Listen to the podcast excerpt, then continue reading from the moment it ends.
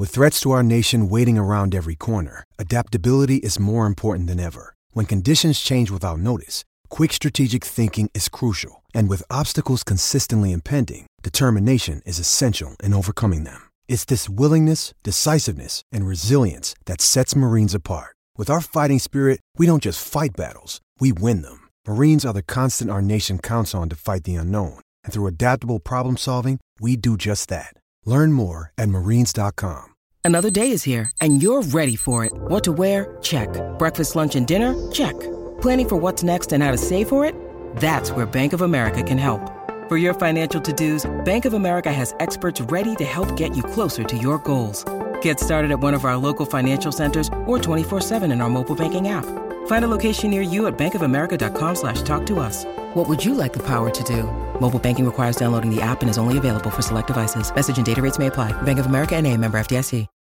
When you need mealtime inspiration, it's worth shopping Kroger, where you'll find over 30,000 mouthwatering choices that excite your inner foodie. And no matter what tasty choice you make, you'll enjoy our everyday low prices, plus extra ways to save, like digital coupons worth over $600 each week. You can also save up to $1 off per gallon at the pump with fuel points. More savings and more inspiring flavors make shopping Kroger worth it every time. Kroger, fresh for everyone. Fuel restrictions apply.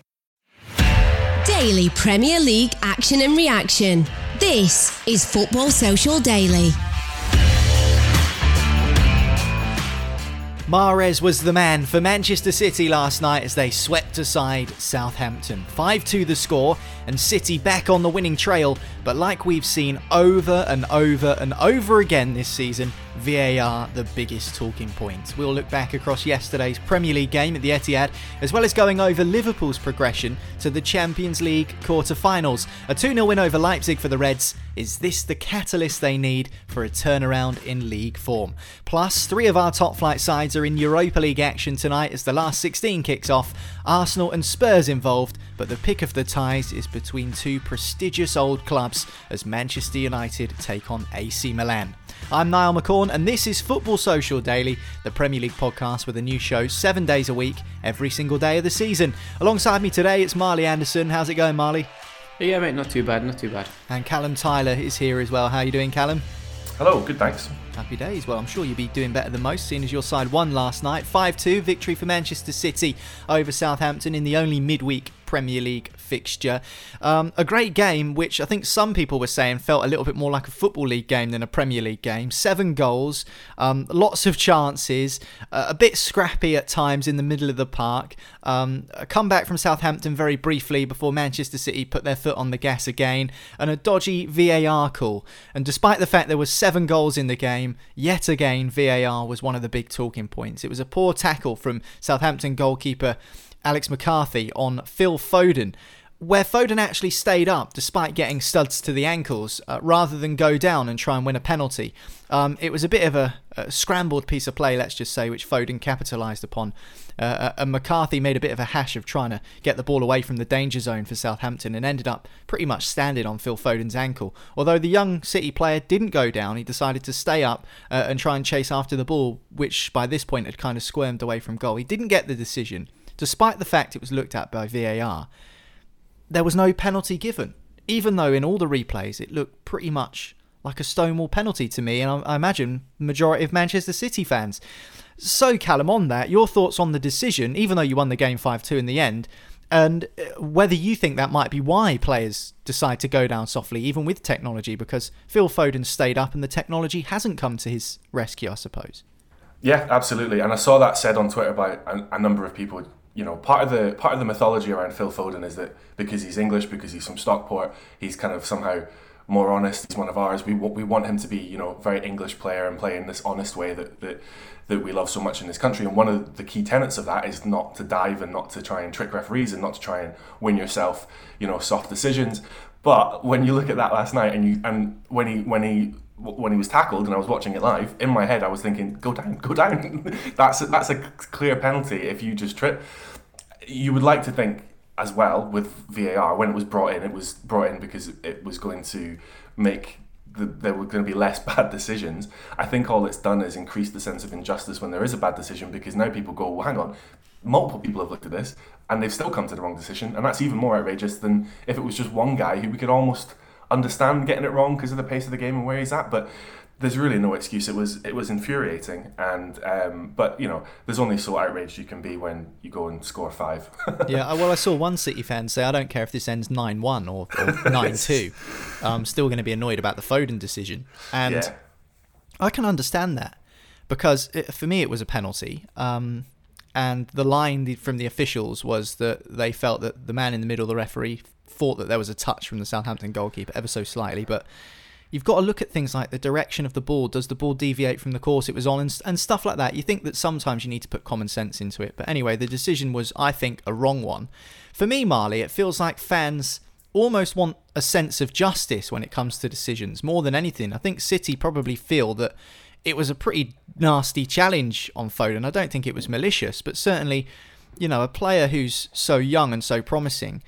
If you think back to earlier on this season between Liverpool and Everton, where Jordan Pickford put in that awful challenge on Virgil van Dijk, and Van Dijk's missed the whole season, and the wheels have come off Liverpool's campaign. You know, and Van Dijk, one of the best centre backs in the world, has been sidelined, but yet VAR couldn't get the decision right there. So, particularly when a player's fitness is on the line through tackles and decisions that go to VAR, and the right decision still isn't made, that feels like it kind of amplifies the frustration, I suppose. Yeah, I mean, you mentioned it there. I mean, F, um, VAR is meant to come to the right decision, whether it's you know in real time or via replay or whatever.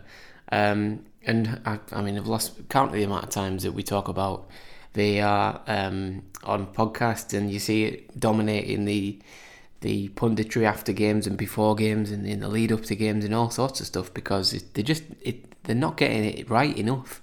Um, and the one last night, I mean, it it was a stupid like mistake by McCarthy, and then it was an even more ridiculous tackle. I mean, even the percentages, like if you'd if you'd never even seen that tackle, how many times does a goalkeeper make a huge mistake like that and then get the and then get the tackle right? Like they always get it wrong. How many how many slide tackles a season do goalkeepers do? Like you, there's a pretty high chance that he's going to get that tackle wrong. So you've got to look at it and say, you know, he's, he's probably nicked his ankle here because Foden did did go down. He did um, hit the floor and then he got straight back up again and he sort of that was probably his detriment. I don't know whether. Like, I don't. I don't think he would have got the penalty if he'd have stayed down because they still would have come to the same conclusion because they were still looking at the still looking at the replays and still coming to the wrong decisions in, in pretty much everyone's opinion. So um, I don't think it would have changed the outcome too much. I just think they got the outcome completely wrong, um, regardless of, of what Foden did. But I mean, it was a clear clear penalty. I don't think I don't know how a team of ind- individuals can look at that and every one of them say, yeah, I, you know, there's nothing wrong with that. It's not a clear and obvious error because it very much was. But luckily, no damage was done, and City still managed to uh, to ease away from Southampton and put five goals in. So yeah, fair enough. For me, though, I think that on that, and you say that you know there's so many camera angles now that they can look at, and they still make the decision incorrect.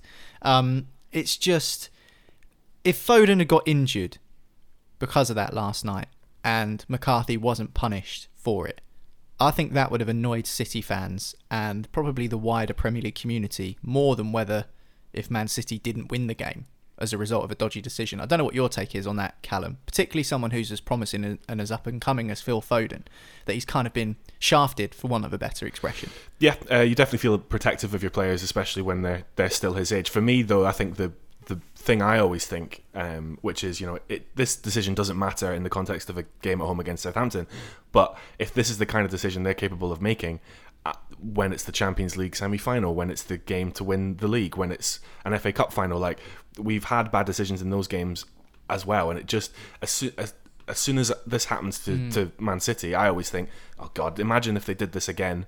You know, they probably will do this again, like they did in games. You know, that Tottenham game that I've never gotten over um, in the Champions League. But it just it just yeah. makes you think like the context of the game almost shouldn't shouldn't matter.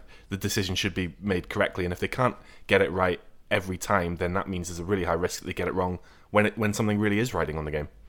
Yeah, absolutely, and it's a shame that in a game which has had seven goals and City have won five two that we're speaking about VAR, but mm. they don't make it any easier for us or themselves, do they? If they keep No. making these mistakes, we're going to keep talking about them. Yeah, exactly. I mean, I, I think I, I wonder if if the sort of um, public opinion is really swinging against VAR. I think they've got to look at how they, at least how they execute it for next season. But then they've changed it again before every season since we got it, so it's it's clearly not right. Um, but I mean, I'd love to get rid of it. And uh, up in Scotland as well, there's a slightly different take on this because the Scottish leagues are considering bringing it in, and there's like everyone's seeing what's happening in Europe and in England, and, and really, really don't want it, and um, you can see why. Yeah, absolutely. And um, I think that there are other countries, sort of within the UEFA conglomerate, let's just say, that have kind of adapted their rules accordingly. I think in the Netherlands, they have, with the offside lines, they have if they're touching, um, then it's pretty much level and the goal should stand. You know, they're not drawing out from armpits and kneecaps and nose hairs and all the rest of it. So I definitely think there should be some adjustments. And I think it's something we've been banging on about here on Football Social Daily for absolutely ages. So let's talk about the actual football. Riyad Mahrez, absolutely outstanding last night for, for Manchester City. Two goals, 40th and 55th minute respectively. Both of them very, very similar. Um, cutting in, shooting with his left foot, finding the back of the net. Um, he seems to do this a lot, Marley. He scored some important goals for Manchester City over the last couple of years that he's been at the club at important times as well. However, some people rate don't really rate him that much. I mean, I was speaking to someone last night who said they thought he was the most overrated player in the Premier League. There are a few question marks about how he integrated into the Guardiola style of play.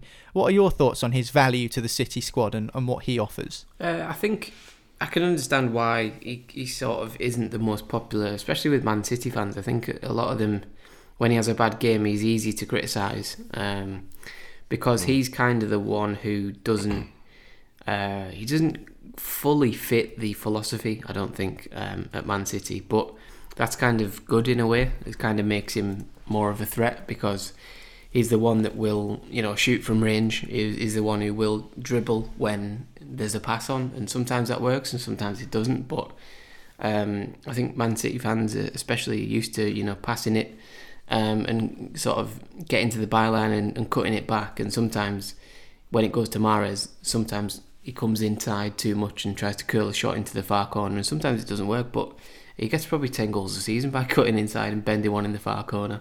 Um, so he is he is still really really good, and I think he's improving.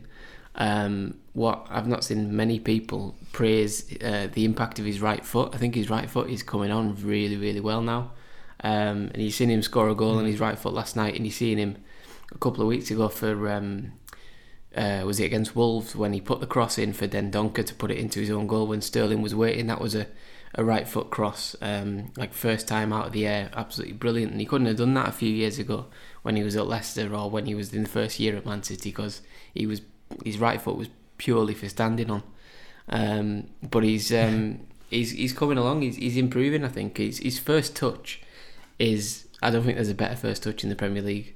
Um, is absolute glue to that first touch. He's fantastic uh, control of the ball, but yeah, probably needs to. Um, I don't know. Probably I don't know what he needs to do to improve. I think he's just. It's, it's almost like his cards marked. So when Man City don't win, they're like, oh well, we need a better. We need someone better than Mahrez, and it's like, well, you know, he's he's mm. good enough to to beat. He's good enough to get in the team when you're beating all these teams around the around the country and you're winning 21 games in a row but then you lose maybe one game at the weekend and you're thinking mm. oh is, is, is Mahrez the, the man and I think he, he is most of the time so you know I think with the options Man City have got it's not as if you desperately need to go out and sign another right winger to replace him because he's still a quality player and uh, got a role to play in that squad I think it's um, I think it's work ethic in terms of what fans can see, and that, that, that's not me saying that he doesn't work hard. I think he obviously does. He's at that level, but I think when you look at the other players around him, there's a real like industry to those City players, and they kind of just would run through walls. And sometimes with Mahrez, you know, he doesn't always track back. He, he just looks a little bit kind of lackadaisical on the ball. He's just a little bit. I don't, want to say lazy, but I think other City fans would say that he, he comes across that way. Um, if they want to disabuse themselves of that notion, just look at the stats. He's our second highest goal scorer this season, and he's created loads of chances and loads of assists. So he feels like a bit of a luxury player, but he is he's an effective player, um, at least I would say. Yeah, someone I was speaking to compared him to Coutinho for Liverpool a couple of seasons ago, where I don't know if you remember, Coutinho always used to kind of cut in from the left and try and curl balls into the far post with his right foot. And it feels like with Riyad Mahrez, he does very, very similar. Kind of mm. cuts mm. in, tries to shift the angle onto his left and bend a shot into the corner, of which one of the goals was like that last night. And, you know, you know his main weapon but sometimes it's difficult to stop, and I think that is the sign of a good player that they can still somehow manage to find a way to operate at what they're good at, even when the odds are against them. Um, I thought he was excellent last night, actually, Riyad Mahrez. Um, two players missed penalties in the Champions League this week. One of them was Lionel Messi, and the other one was Erling Haaland. So a lot of people saying that get those two players down to the Etihad because uh, Manchester City know what it's like to miss penalties. We were speaking about it on yesterday's show, Callum, about uh, signing a new striker for Manchester City and whether they really do need one um, to kind of convert their chances. We referenced a great article from Sam Lee in The Athletic about mm. how City have created bucket loads of chances, but their chance conversion is down in the bottom half of the Premier League table. I think 13th they are in terms of converting those big chances into goals. So, with Aguero injured and probably not going to be firing on all cylinders for the foreseeable future, when they do sign a striker to replace him, they, it needs to be someone who is able to convert chances. Um, if that is the case, and they do bring someone in like Haaland, for example, they will be hoping that that person can, you know, take that penalty responsibility on their shoulders and break that stigma that Man City have of missing penalties all the time. Mm. Um, I think the striker thing has kind of become the missing piece of the jigsaw, if if there is even a missing piece when you look at how the team are performing. It's quite remarkable, actually, how many lineups you could look at this season where Pep has put out the team. They've won the game, and there's not been a recognised striker on the pitch, and it's it's fallen to Raheem or it's fallen to De Bruyne. You know, Gundogan is our top scorer in the league this season, um, and and hmm. Jesus, and I've been critical of Jesus as well. He's he's definitely someone I would keep, but probably more in kind of a, a, rotational system. Although his stats as well are excellent in terms of how many goals he gets per game, but he does also look quite wasteful sometimes. So, yeah, I'd, I mean, yeah, I'd love, I'd love Haaland, I'd love Mbappe, I'd love Joao Felix, and all these other names that are getting mentioned. Mm. Um, and it, it does feel that, that that would be the moment where they would become, you know, completely unstoppable. But equally, you know, if you look back in, in Guardiola's career, sometimes a big name striker has been the thing that's kind of um, rocked the boat a little bit. I think Wilfried Bony. Yeah, Wilfried Bony. Zlatan at Barcelona was the one I was thinking of. Of course, um, of course. And and I think you know it's this is the way he plays almost doesn't rely on a striker. So yeah. I, I, maybe maybe there's an argument not to not to try and force one one hmm. in. Well, on Tuesday's podcast, when we were previewing this game, Stefan said that he saw Ferran Torres play in the, I think, UEFA mm. Euro Under 19 tournament or something like that um, for Spain. And he said he played through the middle then and looked really, really good. And we've seen Torres do that a couple of times this season. So I guess the, the beauty of having so many quality attacking players, Callum, is that you can probably just trial and error yeah. a few players down the middle and see how it goes. Absolutely. And, and Torres has been phenomenal. Did he not score like two goals for Spain against, was it Germany? Um, earlier this year as well. Mm. He's, he's he mm. he looks like he has the making of a striker if that's if that's where they you know, focus his energy from now on. Yeah, I mean, you look at Michail Antonio at West Ham, who's naturally a winger, and they've put him through the centre, and he's not really looked back mm. since then, has he? Mm-hmm. Um, not the same bracket in terms of quality by any stretch, but certainly in terms of being able to adapt to a new position. Um, on the penalty thing, Marley, Haaland and Messi, two of the best players on planet Earth. I mean, if they can miss penalties, anyone can, surely. yeah, it's uh, it doesn't matter whether you're uh, how, how good you are. You know, it's um, it's missable. I mean, keepers do so much research now. There's so many more penalties in the game with with VAR and all the rest of it. Then um, you know, there's it's going to get harder and it's going to get uh, more difficult to you know, uh, predict where the goalkeeper is going to dive and where the striker is going to go becomes a little bit easier for everyone. So, yeah, but Haaland and Messi definitely prove that they know know what it's like to uh, play for Man City by missing penalties in the week. So they'll fit right in if they ever do come to Man City. I really do wonder what will happen in this summer transfer window. Whether we'll see Manchester City break their record transfer spend on bringing a big name forward player to the club. It certainly feels, as Callum says, that maybe that might be the missing piece of the jigsaw right now for City. Even though it looks like they're going to romp to the league title, particularly when you gift them goals like Southampton did last night. They made mistakes. You cannot do that against a side like Manchester City, and as such with their five goals conceded last night. Southampton have conceded more goals in Manchester this season than Manchester City have throughout the entirety of the campaign in general in all of their Premier League games. Is it a case of just limping to the end of the season now, Marley, for Southampton and starting again because it feels like their season is completely deflated of any sort of momentum. I think they're probably too far ahead to get sucked into a relegation scrap, although you never know with nine games to go. But still, they're not going to get in the top half, really, are they? And they're not going to finish in the relegation places. So it feels to me just a case of getting to the summer and trying to reset.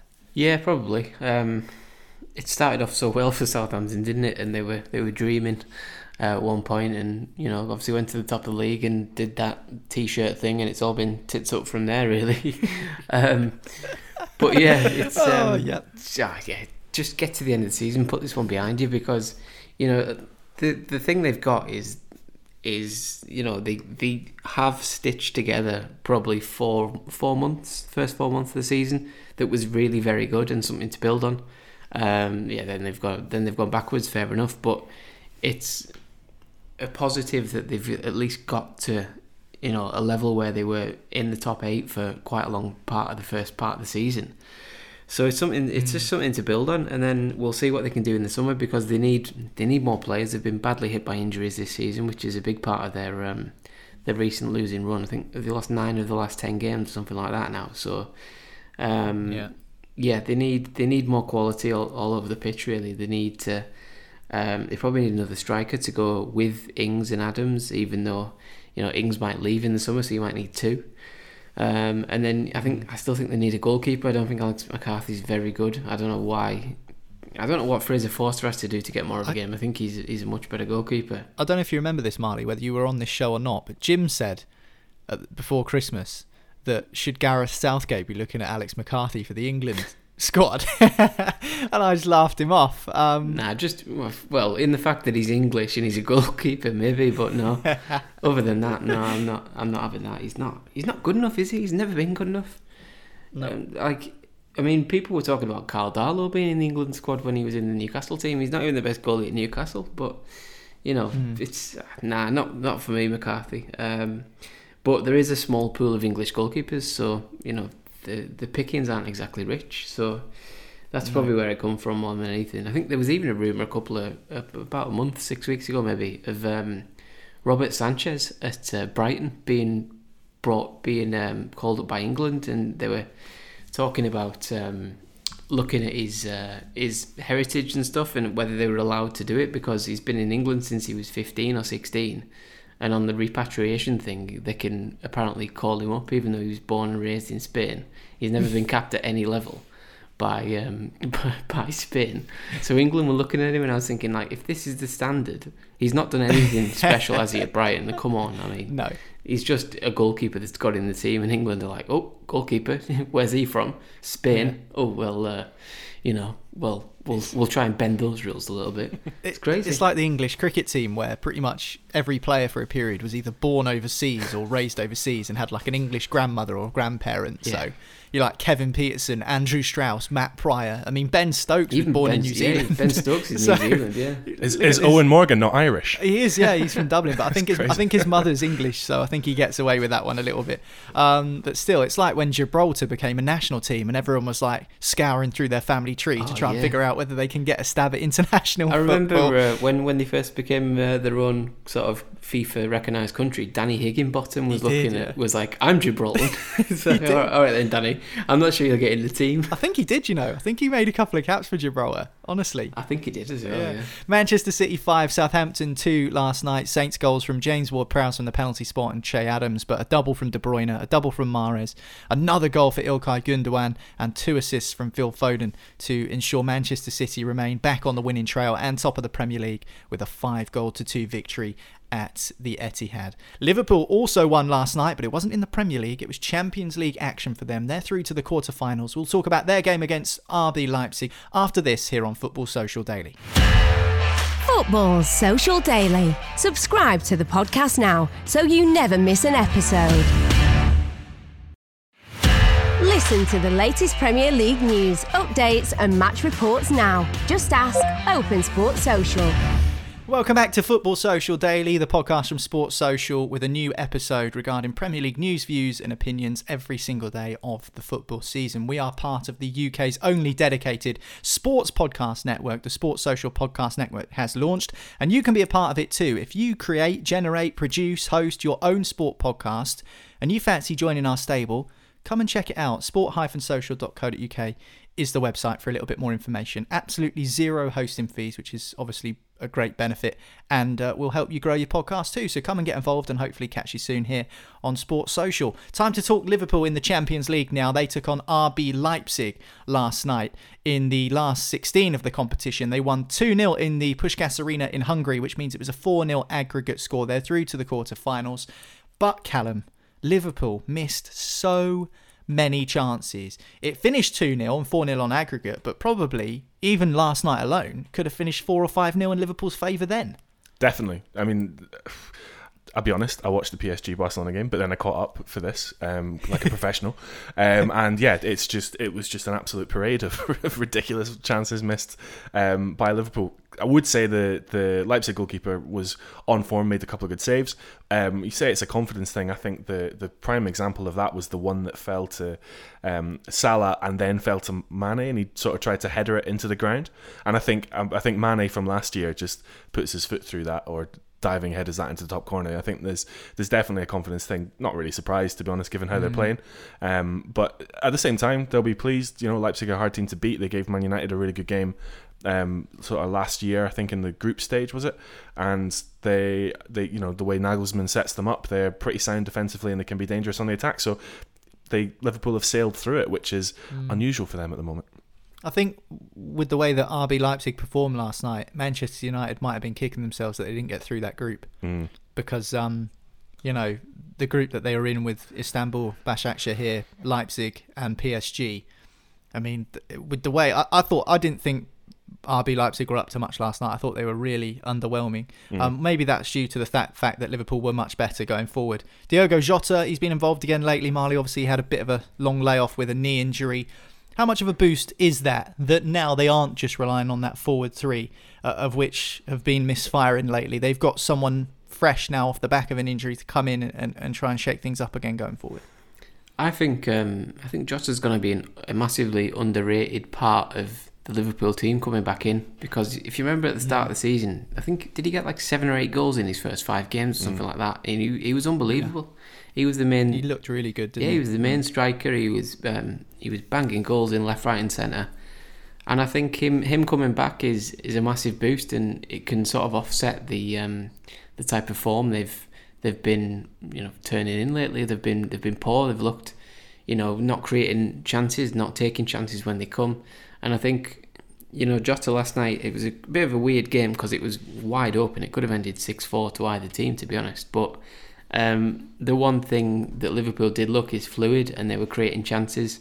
Um, you know, taking them was, was obviously an issue, but as long as you're creating them, I don't think there's that much of a of an issue. And I think Jota was a big part of that. I think his um, the in, his involvement for Salah's first goal was was excellent when he, he slipped it through towards um, was it Mane and then Salah ran onto it um, and put it in the bottom corner. And I think that just brings back what Jota brings to the team. I think he's he's a nuisance all over the pitch and he carries more of a goal threat than Firmino, I think, especially this season. You know, Firmino tends to get, you know, 10 goals a season kind of thing. For a centre forward, that can always be improved on. I know Firmino does a lot of other things for the Liverpool team and that's fine, but, you know, ultimately your strikers are in there to score goals and if you've if you're relying on your wingers like Liverpool have for, for two, three, mm. four years now, and they're not scoring like they haven't been in recent weeks, you need someone to come in um, and and provide more of a goal threat. And I think Jota will do that. And you seen him last night. He could have he could have had a couple of goals. He looked, did look a little bit rusty. I mean, he missed um, he missed a pretty simple one where it came back off the goalkeeper, I think, and he put it in the side netting. But mm. I think um, he'll come back into the team, and there's probably even a, a system. Uh, Klopp can maybe look at where he can get all four of them in the um, yep. in the team. If you play maybe a four-two-three-one and you play Firmino as a attacking midfielder like he always did under mm. um, when he was at Hoffenheim, play Jota as a centre forward, and then you have your two lads on the wings, Mane and Salah. I think you know mm. changing things up can maybe bring them a bit more success in the future. But definitely Jota coming back in is is a massive boost for them. Yeah, you have to say that it's a, a confidence thing because you can understand Diogo Jota being out for ages and missing a couple of chances, but Salah missed some gilt edged mm. chances last night, and you just wonder how many goals he would have scored this season if he had actually taken all of his chances.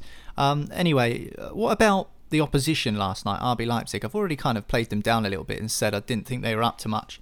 I was keeping a close eye where I could on Dayot Upamecano because obviously there are so many rumours about him coming to the Premier League and leaving RB Leipzig. He signed a, a new deal and, and all of the stuff like that. I think he's going to end up going to Bayern Munich.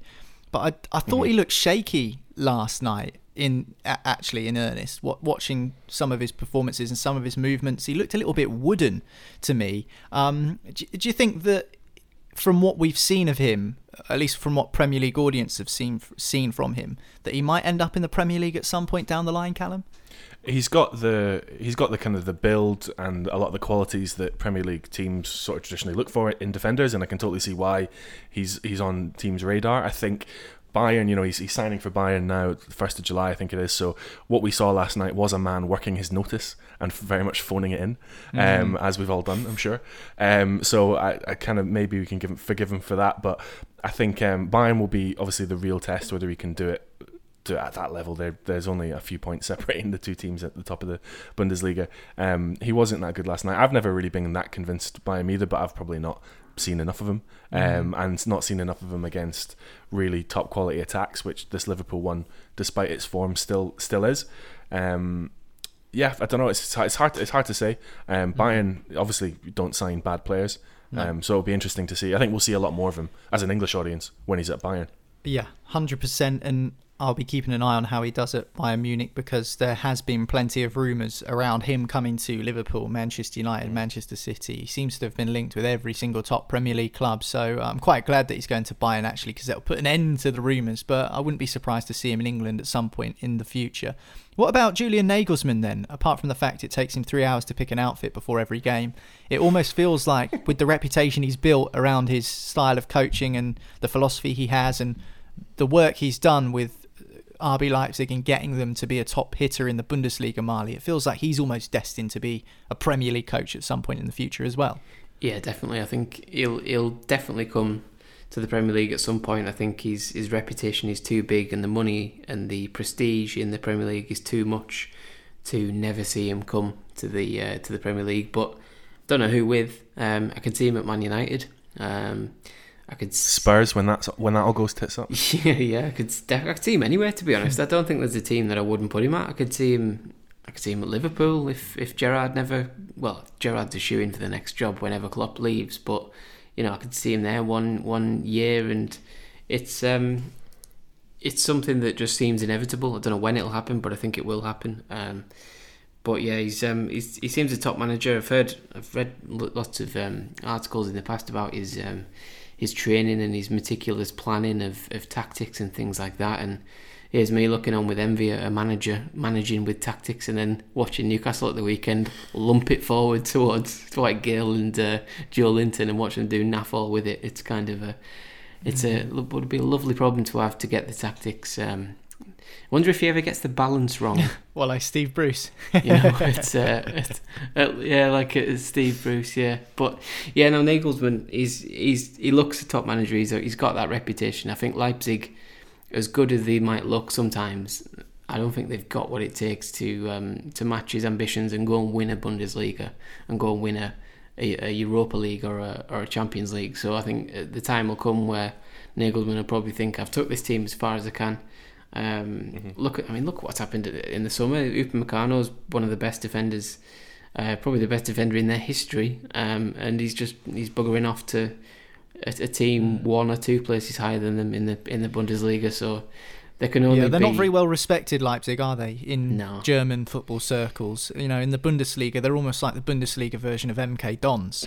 No one likes them. They're like an artificial club um, yeah. with very, very little history. And obviously, the RB, everyone knows that even though it doesn't technically stand for Red Bull, they are bankrolled by Red Bull in a in a in a sense. So mm-hmm. um, they are kind of a commercial club. Um, I, I feel that you know Julian Nagelsmann is going to end up a coach at PSG. I don't know why. Mm-hmm. It feels very similar to the Thomas Tuchel thing. um, that he's just going to end up there. Uh, whether that is the case or not remains to be seen. Anyway, Julian Nagelsmann, his side are out. They lost 4 0 on aggregate to Liverpool. So Liverpool now through to the quarter-finals, Callum. No Juventus, no Barcelona in the competition. Both of those sides knocked out the last 16. Liverpool couldn't, could they? They couldn't go on and win a seventh. They definitely could. It's the it's their competition. It's uh, they do seem to raise be able to raise their game um, in the in Europe when they can't necessarily do that against teams like Fulham. Um, so yeah, I, I mean, I as a City fan would absolutely hate to meet them in, in this competition because you just know what that means and what that brings and how up for it they'll be. Um, mm. And yeah, Barcelona and Juventus, the two, you know, great players, greatest ever players, both out of the competition. It's it's almost anyone's. I'm just looking at the draw now. So if it's not Liverpool, it kind of just leaves what City, Dortmund, or Bayern really, Chelsea, Madrid. Um, mm. So yeah, it's it's kind of anyone's for the taking from that lot. Yeah, don't rule out Porto as well. They'll be fancying oh, themselves after their win against Juventus. Um, obviously, last night Liverpool got themselves through to the quarter-finals. Callum rightly says still some big teams in the competition, and two big teams that probably should be in the Champions League but aren't. Uh, Manchester United and AC Milan. They do battle in the last 16 of the Europa League tonight. We'll talk about that game next here on Football Social Daily. Football Social Daily. Find more great sport at sport-social.co.uk. hear the latest Premier League news for your team, just ask Open Sport Social. Welcome back to Football Social Daily. Time to talk Europa League action now because, of course, three Premier League sides involved tonight in the competition. It's the last 16 stage of the Europa League, and probably the pick of the ties, all of the ties involving all of the European sides, is between Manchester United and AC Milan. I think, Marley, United probably couldn't have got a much tougher tie, but as the old cliche goes, if you're going to win a competition, you're going to have to beat the best. And of the bunch of Europa League teams that are still left in the competition, undoubtedly AC Milan are one of the best. Yeah, it, um, it certainly looks that way. And, you know, the, as the cliche goes, you'd rather, you know, you've got to beat everyone at some point. I still think you'd rather get, you know, Molde or, or, or Dinamo Zagreb or someone. Um, in the or young boys in the uh, in the last 16 but yeah you've got to beat everyone. I think this mm. I think pretty much everyone wanted this one to be the final didn't they? You know Man United AC Milan would probably be the biggest uh, game. I expect UEFA probably did as well. Yeah UEFA yeah definitely. Um, but as it stands you know one of them's got to go out tonight and I think Milan have dropped off massively in the um, in the Italian league. Um, I think they were leading it for a long stage um, in the early part, but I think now they're six points, I think, behind Inter. Um, so they're not in the best of form recently, and they've dropped off a little bit too much, as you know, more than they'd like. But they're still a quality side. They've still got some good, good players, and Zlatan Ibrahimovic will be right up for it um, against his old team. And you know, he, never he never needs an excuse to take a headline, um, and he'll be fancying it tonight against uh, against Man United, and he'll fancy um, sort of putting one over on his on his former team, I suppose. But we'll we'll see if he can do it. But I mean, it's kind of two teams that you used to be Europe's elite, and now they've kind of been overtaken a little bit and not quite as um, as powerful as they once were. But it's still, you know, it's like almost watching two two heavyweights that are past the best. Um, like you remember that um, charity event, not, not charity event, that sort of exhibition bout a few months ago, like late last year when it was Mike Tyson versus Roy Jones. like you still, you still, you know the the past the best, but you still want to see it. So you know people will still be tuning in tonight at six o'clock watching Man United versus AC Milan because it's been it would have been so good in the past. It's still going to be half decent tonight. So yeah, we'll see. Uh, see what happens. I think I'll be more fair and go for Tyson versus Lennox Lewis in 2002 when both of them were aging, but it was still a brilliant slugfest. I remember, I think that was the first boxing match I ever remember watching live. And uh, Lennox Lewis knocked Mike Tyson out, and I remember Tyson kind of lying on the canvas with blood pouring out of his nose and a big fat black eye. Um, I just remember that boxing match so so clearly, and, and Lennox uh, having his gloves raised at the end. Um, I wonder whether it will be that intense between United and AC Milan uh, tonight. I tell you what has been intense is the media speculation surrounding Edinson Cavani. Callum, he's only just arrived at the club, yet there's been rumours and reports from his own dad suggesting that he wants to go back to South America and he's fed up with football in Europe. How do you think that's been received by fans of Manchester United, fans of Cavani, and do you buy it? Because we've seen this with players before where their dads come out and make comments and speaking to local media and radio stations, and so often that can, you know, add a bit of fuel to what wasn't really a fire in the first place. Well, Cavani is due to start uh, contract talks with United, I think, in the coming weeks. So there's a hmm. really good chance that this is just some you know um, positioning from his from his dad. I don't, sure. I, I, don't know how embedded his dad is in his kind of representation. You know that's pretty common, especially with South American players. It's a it's a brother or a father that's usually the agent as well. Yeah. Um, I think his brother's his agent. Right, so it's it's kind of a family affair for him as well. I mean, yeah, th- you know that whether you buy it or not is kind of up to you. I think I think I do have a degree of sympathy for players, especially ones that move to another country where they don't speak the language during, like during a pandemic when they can't really socialize and, and see people. You know, I, I, moved not really country. I moved from Scotland to England during the pandemic, and, and it's not it's not really it's really hard to sort of put down roots, meet people, do all that, and, and that does apply to footballers as well, even though they have all the money. And also, I've been reading as well, like Cavani, I think when he was trying to settle, he had the FA racism charge, and without getting into that, I think that was one that did seem like a genuine misunderstanding on, on his point of view, mm and I mm. think he felt quite unfairly targeted by that. And I think it's, it, it, I think there could be something to it. And, and do you know what? I, I wouldn't, I wouldn't hold it against him. It's, it's a ridiculous year to move from, to, to move to England when you, when you don't even really speak the language, you know obviously a one-year contract is what he signed in the summer mm. after leaving PSG on a free transfer. So you're right, Callum. Those contract talks for any possible extension for Edinson Cavani will need to take place soon. It was, uh, I think it was it Boca Juniors or something like that. Mm-hmm. I can't remember what club it was yeah, that Boca. he was kind of linked with.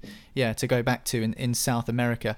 I mean, if living in rainy Paris isn't enough for, for five, six years, then moving to Manchester isn't really much better. Um, and like you say, yeah, moving to a new country and a new culture during a lockdown uh, must be so so tough.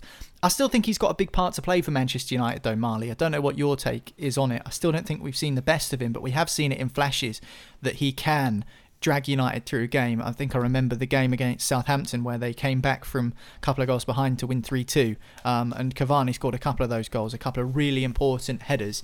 And he's obviously played for PSG at the very top level. I mean, PSG reached the Champions League final last year. I know this is Europa League, but this is a man who, up front, has got experience playing in the top level in Europe. Yeah, I think um, he's definitely got a role to play. I think big games call for big game players, and he's certainly one of them. He's been around, you know, for 10 years at the top level, maybe more, um, scored hundreds of goals, um, and he's still by far, for me, the best centre forward Man United have got. He's clear of Martial by some distance, in my opinion. Um, and I think that's probably one of the things why he's thinking about going back to uh, back back to South America because he's not when he's been fit, he's not started ahead of Martial. He's been used as sort of an impact sub, and I think after being first choice striker for PSG for five or six years or whatever it was, um, and then at Napoli the year the, you know the years before that, I think he feels like he's got more to offer, and I certainly agree with him. I think his his goal record, um, his goal ratio, for example, have been much better than Martial, and you should be saying, you know, if I'm fit, why am I not playing ahead of him? Because I think Man United has almost resigned to trying to make Martial work because they made such a big investment on him years ago. Um, but realistically, he's he's not a centre forward, and Cavani is everything you need from a centre forward. He's got the experience.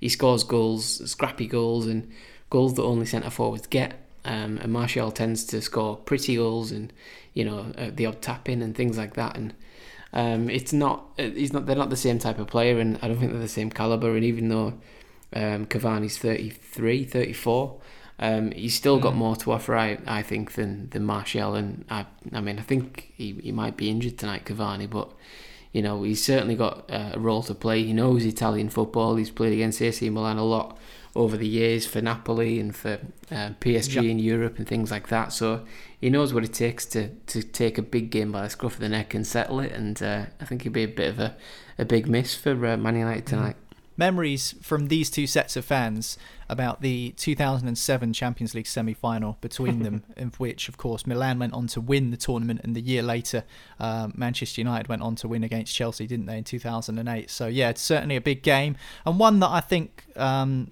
should hopefully heighten the anticipation for this season's Europa League. I think this will be one that plenty of people will be watching. More people will be watching United versus AC Milan than they will Olympiacos against Arsenal, I'm pretty sure. Um, Emil Smith Rowe, he's been impressive for Arsenal this season, Callum. He's been injured, though, or at least he was uh, a doubt for this game, but he could be fit.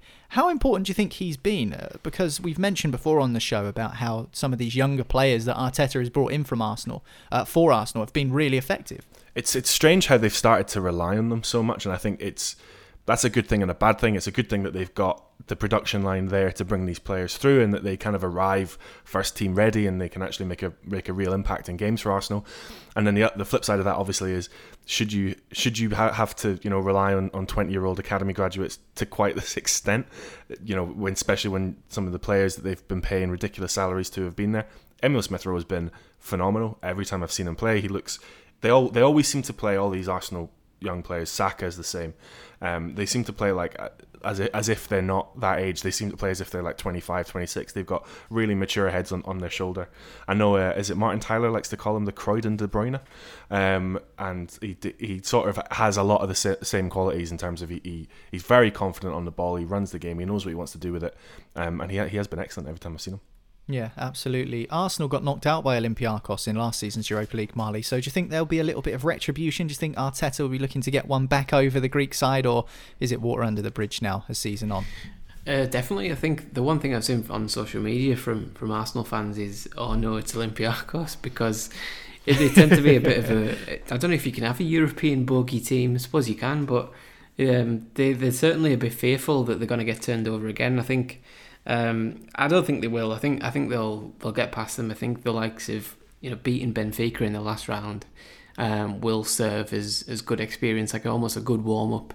Um, it's not like you've came through. I think they had a really easy group, so it's not like you've you've um, not played anyone at all uh, throughout the course of it. I think Benfica is a nice little training um, sort of experience to then go and take on Olympiacos because you're not likely to get caught cold. And I think Arsenal have to try and win this competition because the league isn't looking the best for them right now.